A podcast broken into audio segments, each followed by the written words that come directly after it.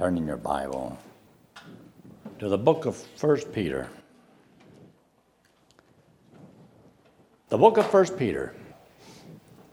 You know, we trust Christ as our Savior.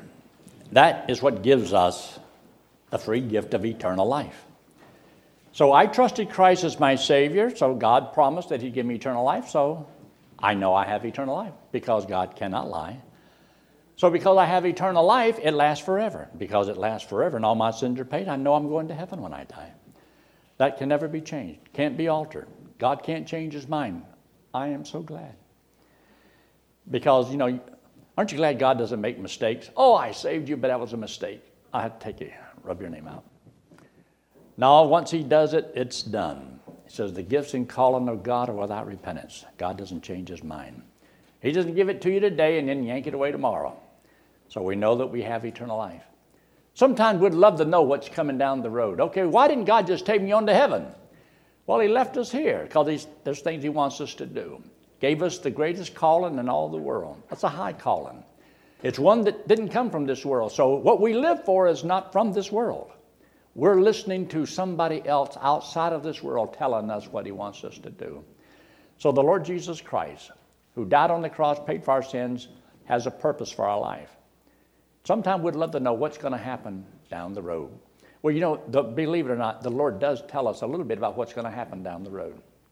And then he says, if they will do this to the master, what are they going to do to the servant? So you look here in 1 Peter in chapter 4.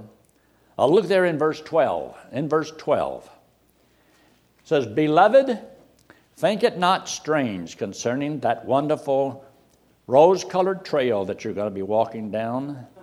With roses all on both sides, and it's going to smell so wonderful and be so nice, and everything's going to happen wonderful for you. Huh? You like that verse? That's the Yankee version. That's the Yankee version. But that, that's, that's not what he said. Look, look what he did say. Beloved, think it not strange concerning the fiery trial. Wait a minute, stop the earth, I want off. Fiery trial which is to try you. It's not maybe, it, it is. It's going to try you.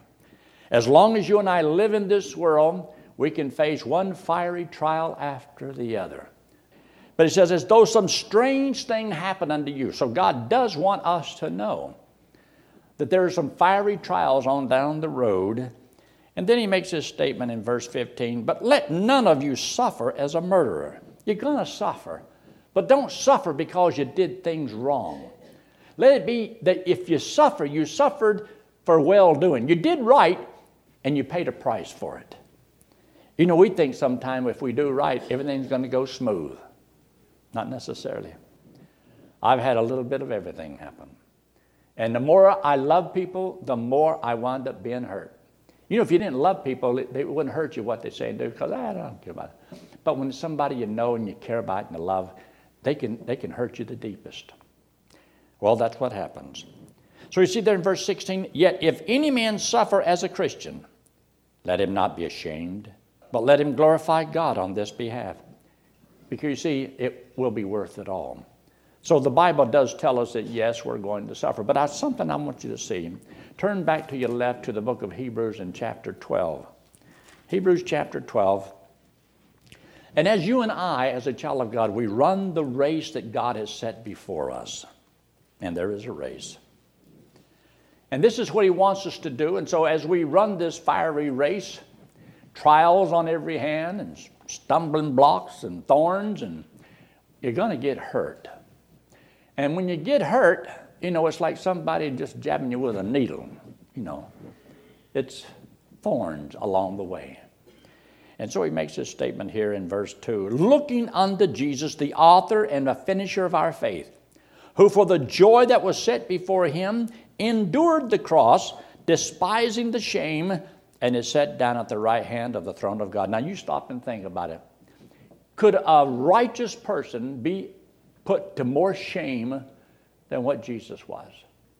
Think of what the most righteous person that's ever been on this planet, and look how he was treated. Now, some believe he was literally stripped naked and hung on a cross and hung there in shame. I, I don't know. but just what they said and did to him. I mean, he said he was the king. So they put a crown of thorns on his head, put a robe on him after they'd already beaten and blooded his back. And don't you know that that would dry into that blood and then you'd rip it off of him? Says they spit on him, they slapped his face, put a thing over his head so they didn't see. He said, Who smitest him? And they'd hit him in the face and then pull out his beard. All the things that they did to him. And he let them do that to him. His own creation. He let his own creation. And why did he come into the world? Because he so loved them. And then he let them do that to him. You know, we're not quite the same, are we? You ever had anybody do you wrong? Does it hurt? Just a little bit. Do you whine? I hate it when I have to go to the hospital. I'm a whiner. You know, if I get at least a little pain, I, I whine about it. Complain, complain, complain. And this, and I told this lady, I said, "Ma'am, I am so sorry I'm complaining." She says, "Forget it. All guys do." that was not consoling, though. She said, "They're all like that." Oh well. Is that true? All the girls, women are shaking their head like this, yes? Well, well. Anyway, but I want you to see this verse 3. See there in verse 3? So as you run your race and you're facing a lot of fiery trials, remember, consider him. Consider him that endured such contradiction of sinners against himself, lest you be wearied and faint in your mind, because the things that will happen to you will play on your mind. They cause you to become weary and faint. Faint means to pass out. I quit. You get weary, I quit. That's why Paul made the statement in 2 Corinthians in chapter 4. He says, having such a ministry, we faint not. It means we don't quit. We don't quit. You get tired, yeah, but don't quit. Get weary, but don't quit. And you can have a lot of things happen to you that you can't explain. And the more right you try to do, the worse it sometimes seems to get. Well, doggy. I want you to take your Bible and turn to the book of Psalms. All the way back here to the book of Psalms. Psalms 22. Psalms 22. Now let's just take a little gander at our leader. You know, the one that paved the way for us, our example? Well, that was Jesus. Did he know how he was going to be treated before he came into this world? And did it anyway. Now, you and I don't know what's going to happen to us, and we're scared to death. Somebody might not like me, they might reject me, or whatever. Well, there's, there's a price to pay. We are all of flesh. And the Bible says in the 103rd Psalm, he says that uh, God pitieth us. Isn't that nice to know? Because he says, He knoweth that we're but flesh. And we get tired, we get weary, and we want to quit Just stop being faithful. But here in the book of Psalms in chapter 20, I want you to look there. And he says in verse 1, My God, my God, why hast thou forsaken me? Do You have any clue who said that? I'm sure you know. Jesus said that when he was on the cross. But look what else was said. You down in verse 6? But I am a worm and no man, a reproach of men, and you ought to underline this despised of the people. He so loved the world. God so loved the world. And then he was despised. All right? If they despised him, what did they despise him for? For doing wrong? He did right. Jesus never did any wrong. They hated him without a cause. Have you ever felt that sometimes people say and do things to you and it's just not right?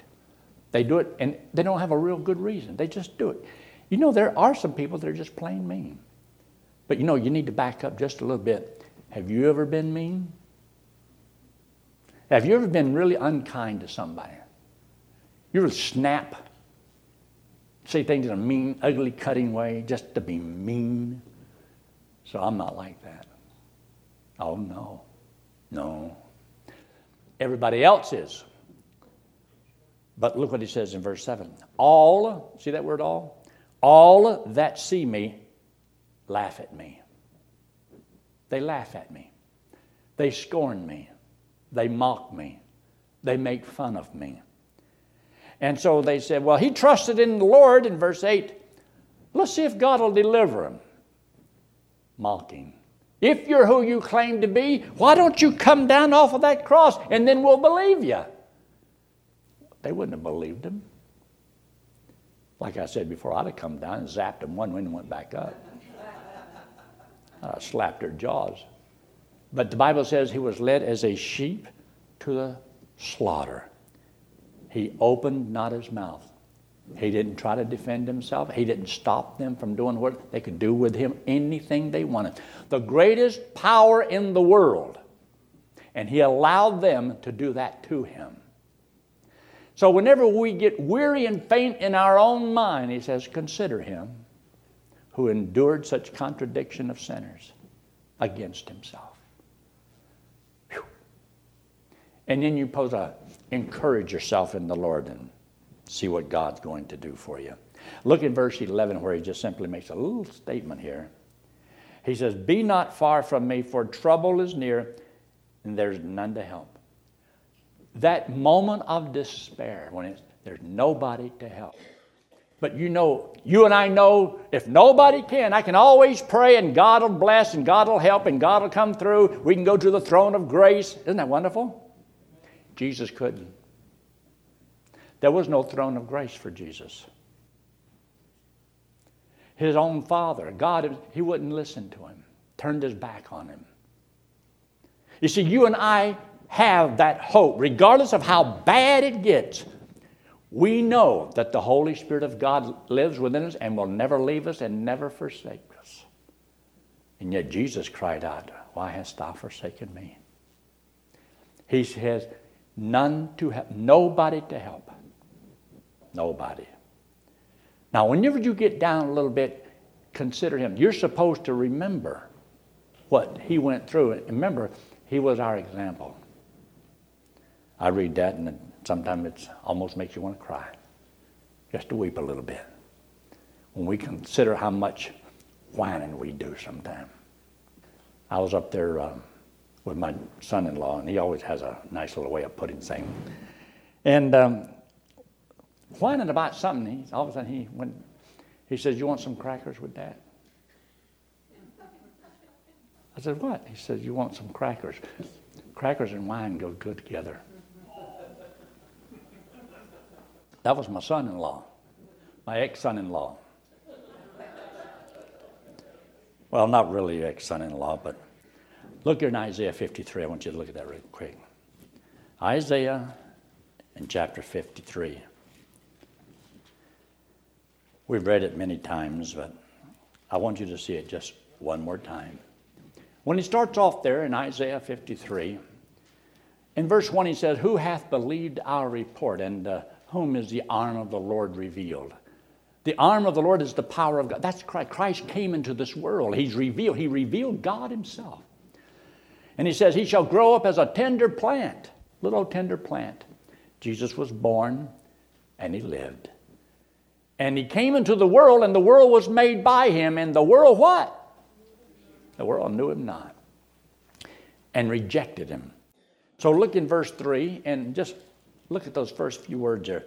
He is despised and rejected of men. He knew before he ever came he was going to be despised. He knew he would be rejected.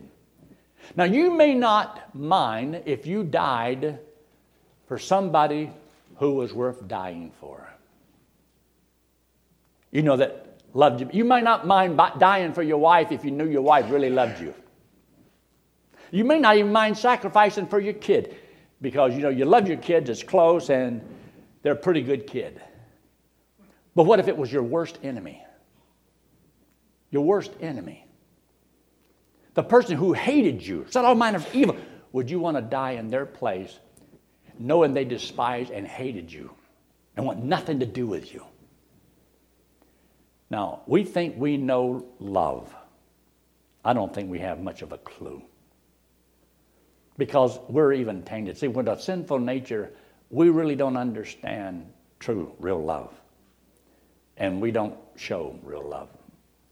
Sometimes our showing of love is motivated by either something we want or something we want to do, or probably most times about ourselves. But that's not what it is here. And so when you read that and you think, this is what he did. Look in verse 6. All we like sheep have gone astray. We have turned every one to his own way. The Lord hath laid on him the iniquity of us all. He was oppressed and he was afflicted, yet he opened not his mouth. He did not speak in his defense. He didn't try to get away. He let them do whatever they wanted to do to him. And that they did. Look in John chapter 1. John chapter 1, verse 11. Sometimes it's good just to refresh our minds about who he is and what he went through. Because he says, we're all running a race. And we're all living in this world, and you're going to suffer from a fiery trial. And so, because it sometimes can get so hot, this fiery trial, you just want out. You want to just quit. You think, if I wasn't serving God, this wouldn't have happened. Maybe it wouldn't. If I hadn't give to the church like I did, I, I probably wouldn't be lacking a little bit right now. Or if I hadn't done this or I hadn't done that, if I hadn't taken a strong stand, maybe all this wouldn't be so bad. The Bible says, if you live godly, you shall suffer something. Not everybody's going to love you for it. Not everybody's going to appreciate you for it. You would think they would, but they don't. It's not going to happen. So, here in the book of John, in chapter 1, look there in verse 11. In verse 11, he came unto his own, and his own received him not. Now, it's one thing for the other people, the Gentiles, to reject him, but hey, Israel, hey, you don't know this, but I'm the one that gave the law. I'm the one that told Moses what to write. I'm the one that sent Moses down there to let all those people come out of there. I, I, I'm the one. I am that I am. And they didn't know who he was. And yet here he was, the God of the universe. He created the world and all the people, and here he is. And they received him not. But anyway, this is uh, what you might have to go through. Sometimes the closest ones to you, sometimes it's family, can be the hardest on you. Because you can try to win them to the Lord, and sometimes they'll tell you where to go in no uncertain terms.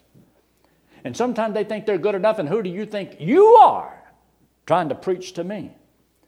I was told by my mother, my stepdad, to get out of the house and leave them alone if they want to hear preaching, they'd go to church. That hurt. When I would sit there and talk to my sisters and I couldn't get through to them, it hurt. When they'd mock and they'd even make fun of me, but it hurt. But I didn't quit. And eventually, they all trusted the Lord. Just keep sowing seeds. You see, when you get the sword in your hand, and somebody says, I don't believe that thing will cut. Just keep using the word and keep cutting. After a while, they'll bleed. And so just have, don't throw away your sword. Well, if you don't believe that, uh, okay. I don't believe the Bible. Okay, I won't use that then. No, keep using the sword. And I'd quote Ephesians 2 8 9 or 1 John 5 13. Keep on preaching, keep on going at it. Look in the book of Luke, chapter 4. The book of Luke, in chapter 4. Luke chapter 4.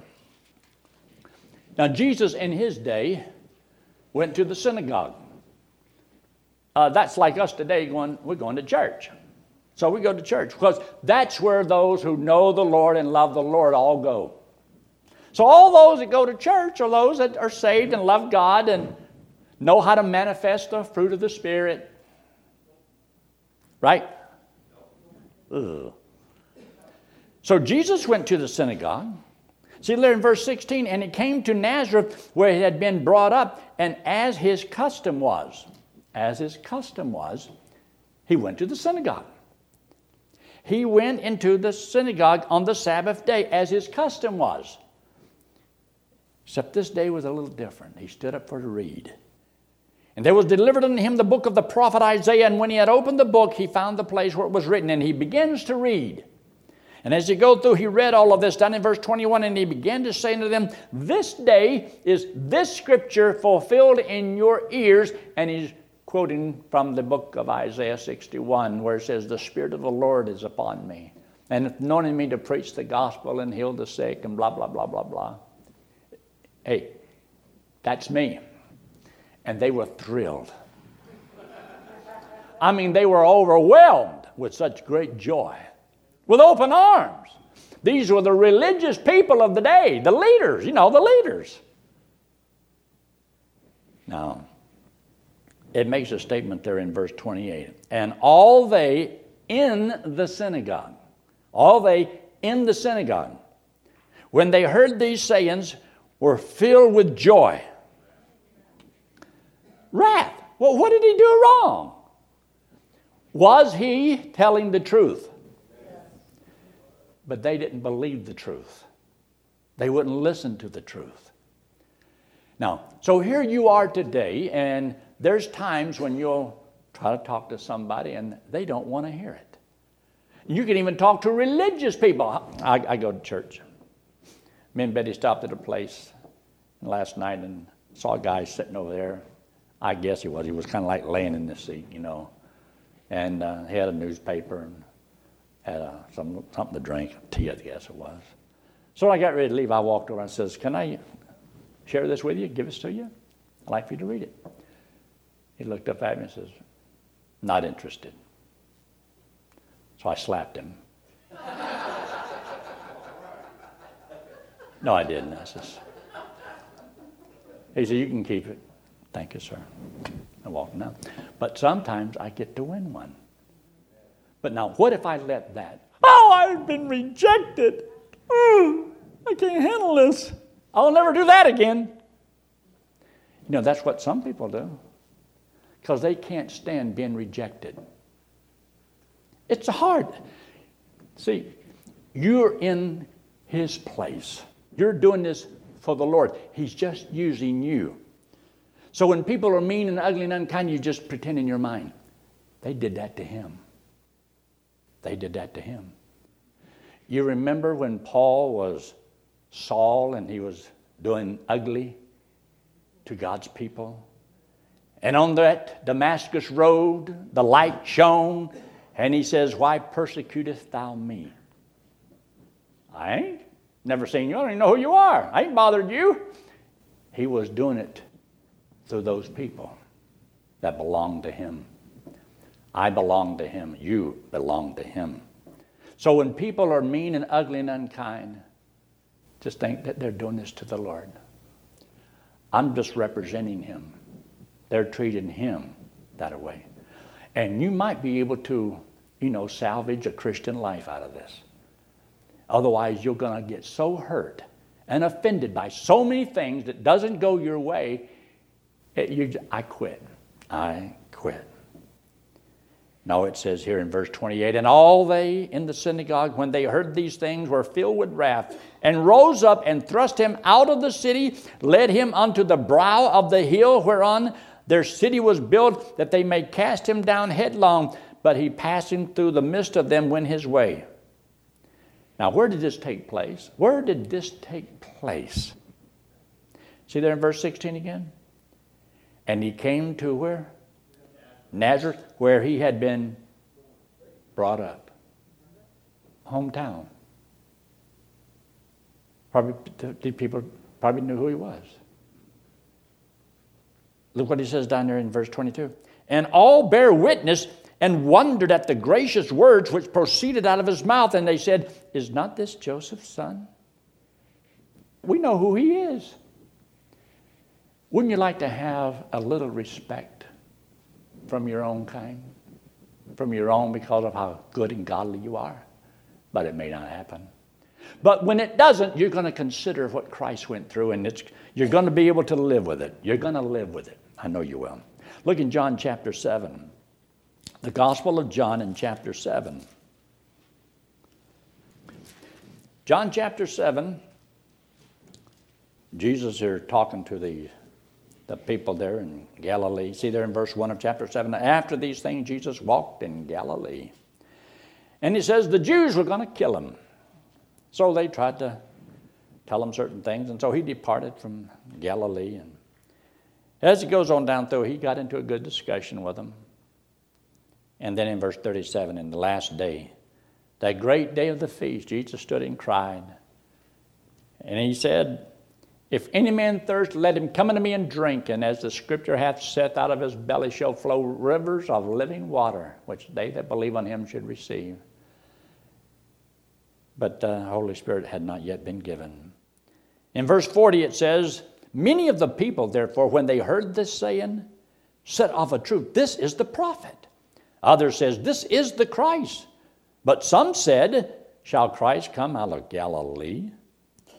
Hath not the scripture said that Christ cometh of the seed of David and out of the town of Bethlehem where David was? So there was a division among the people because of him. A division because of him. You see, whenever you present the gospel to people, you're causing them to make a decision that divides, that separates. They become a child of God. They're going to heaven when they die.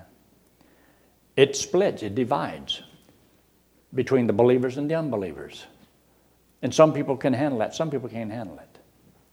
Just think in some foreign countries, if they trusted Christ as their Savior and anybody found out, they'd kill them. They'd, they'd kill them if they found out that they had accepted Christ as their Savior. A lot of Muslim countries, if you denounce the religion of Islam and you become a Christian, you're dead. They'll kill you. They'll cut off your head, literally cut off your head. And there's a lot of people that have paid a great price over the years just because they trusted Christ as their Savior. And so sometimes people keep it quiet, keep it secret. Can a person trust Christ as Savior and never tell anybody? Yeah. Now, there's some people that say, no, no, no, no, no, no. Yeah, yes, he can. I think Nicodemus for a while was one of those. And because of fear of the Jews, they kept quiet. So you notice what it says here in verse 43? So you ought to underline verse 43. So there was a division among the people. Why? Because of him. You are going to cause trouble because of him. You're going to suffer consequences because of him, because you're associated with Christ. I am a Christian. I believe in Jesus Christ.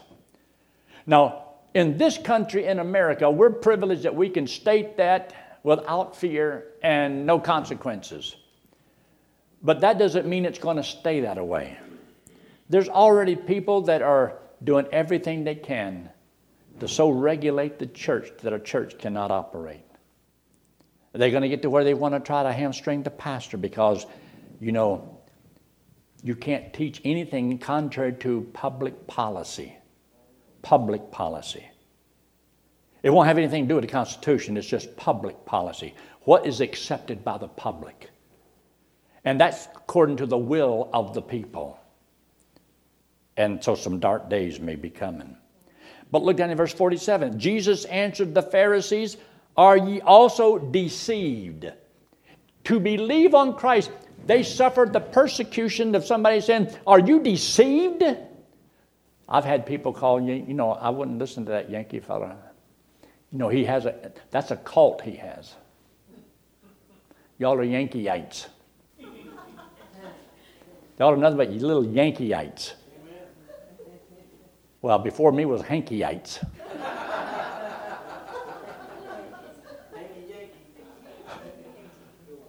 so, I was with somebody today and got to talking about the name Yankee says, uh, Are you with the Yankees?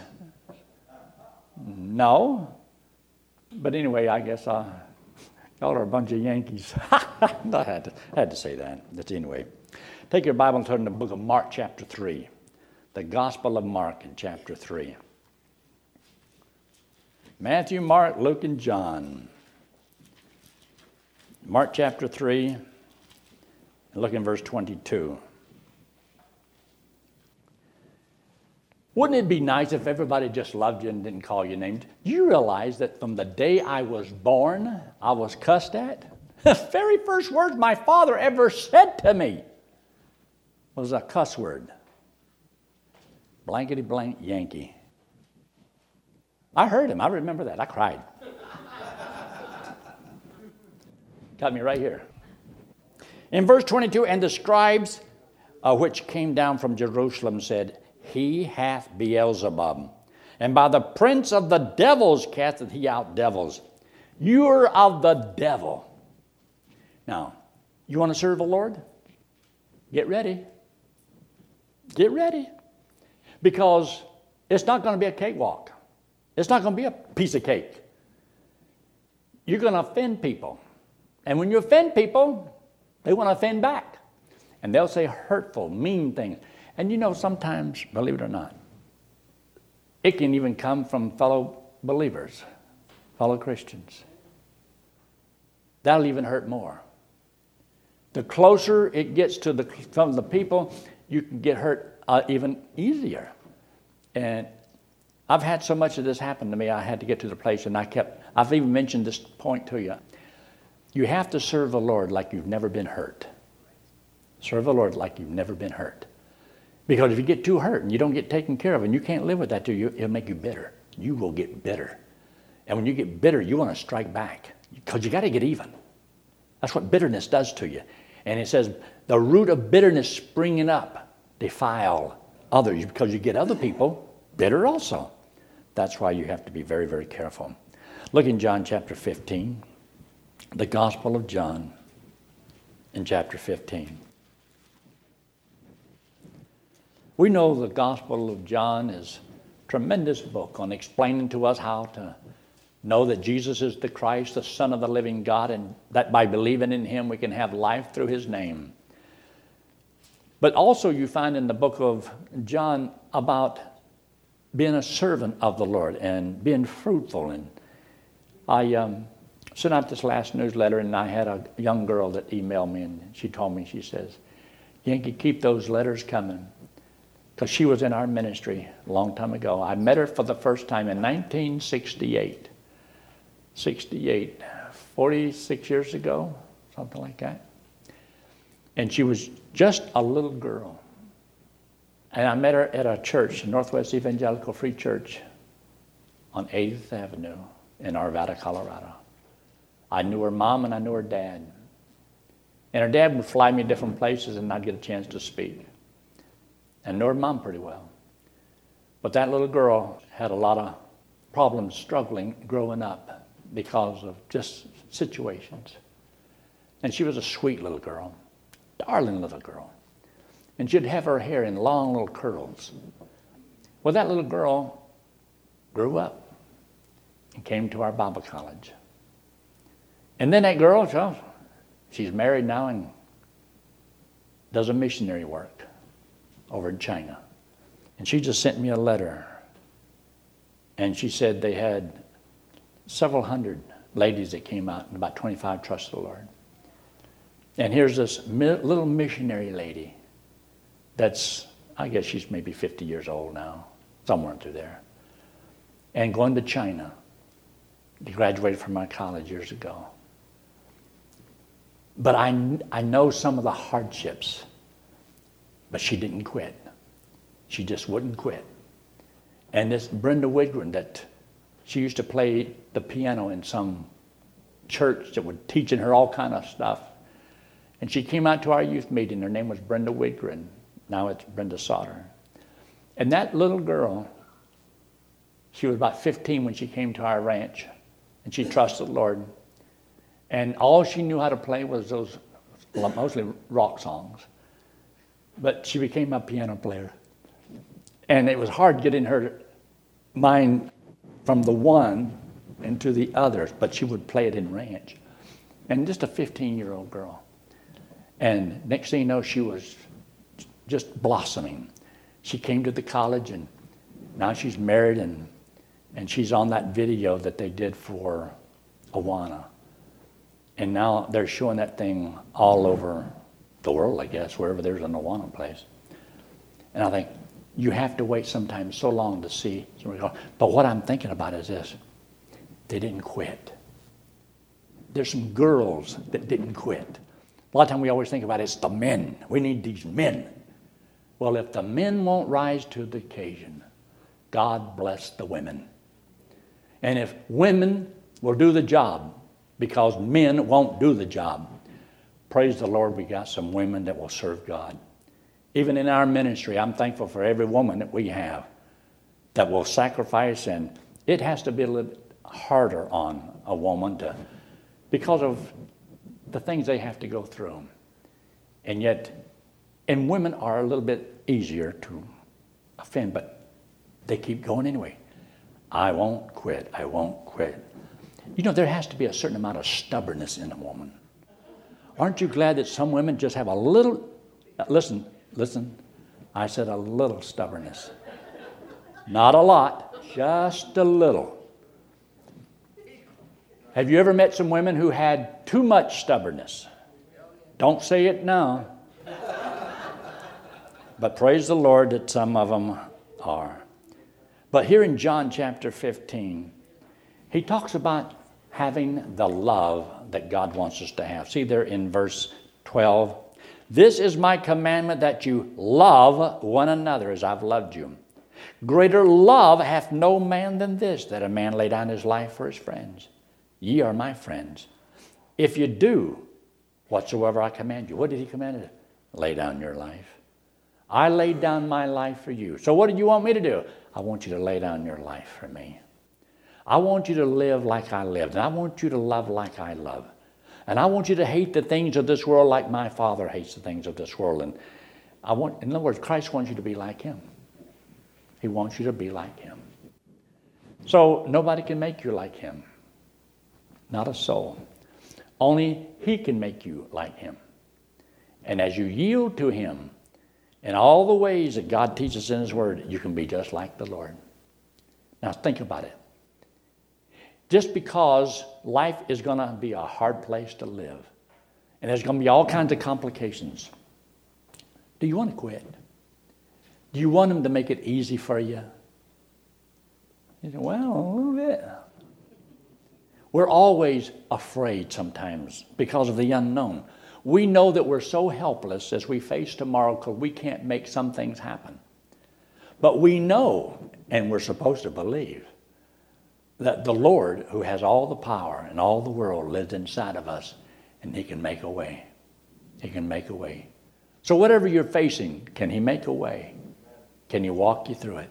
Can He walk you through it? Can you trust Him? Can you trust Him that much? I think I can. I know I can. And so, God's Word tells us that this is something that is, is important.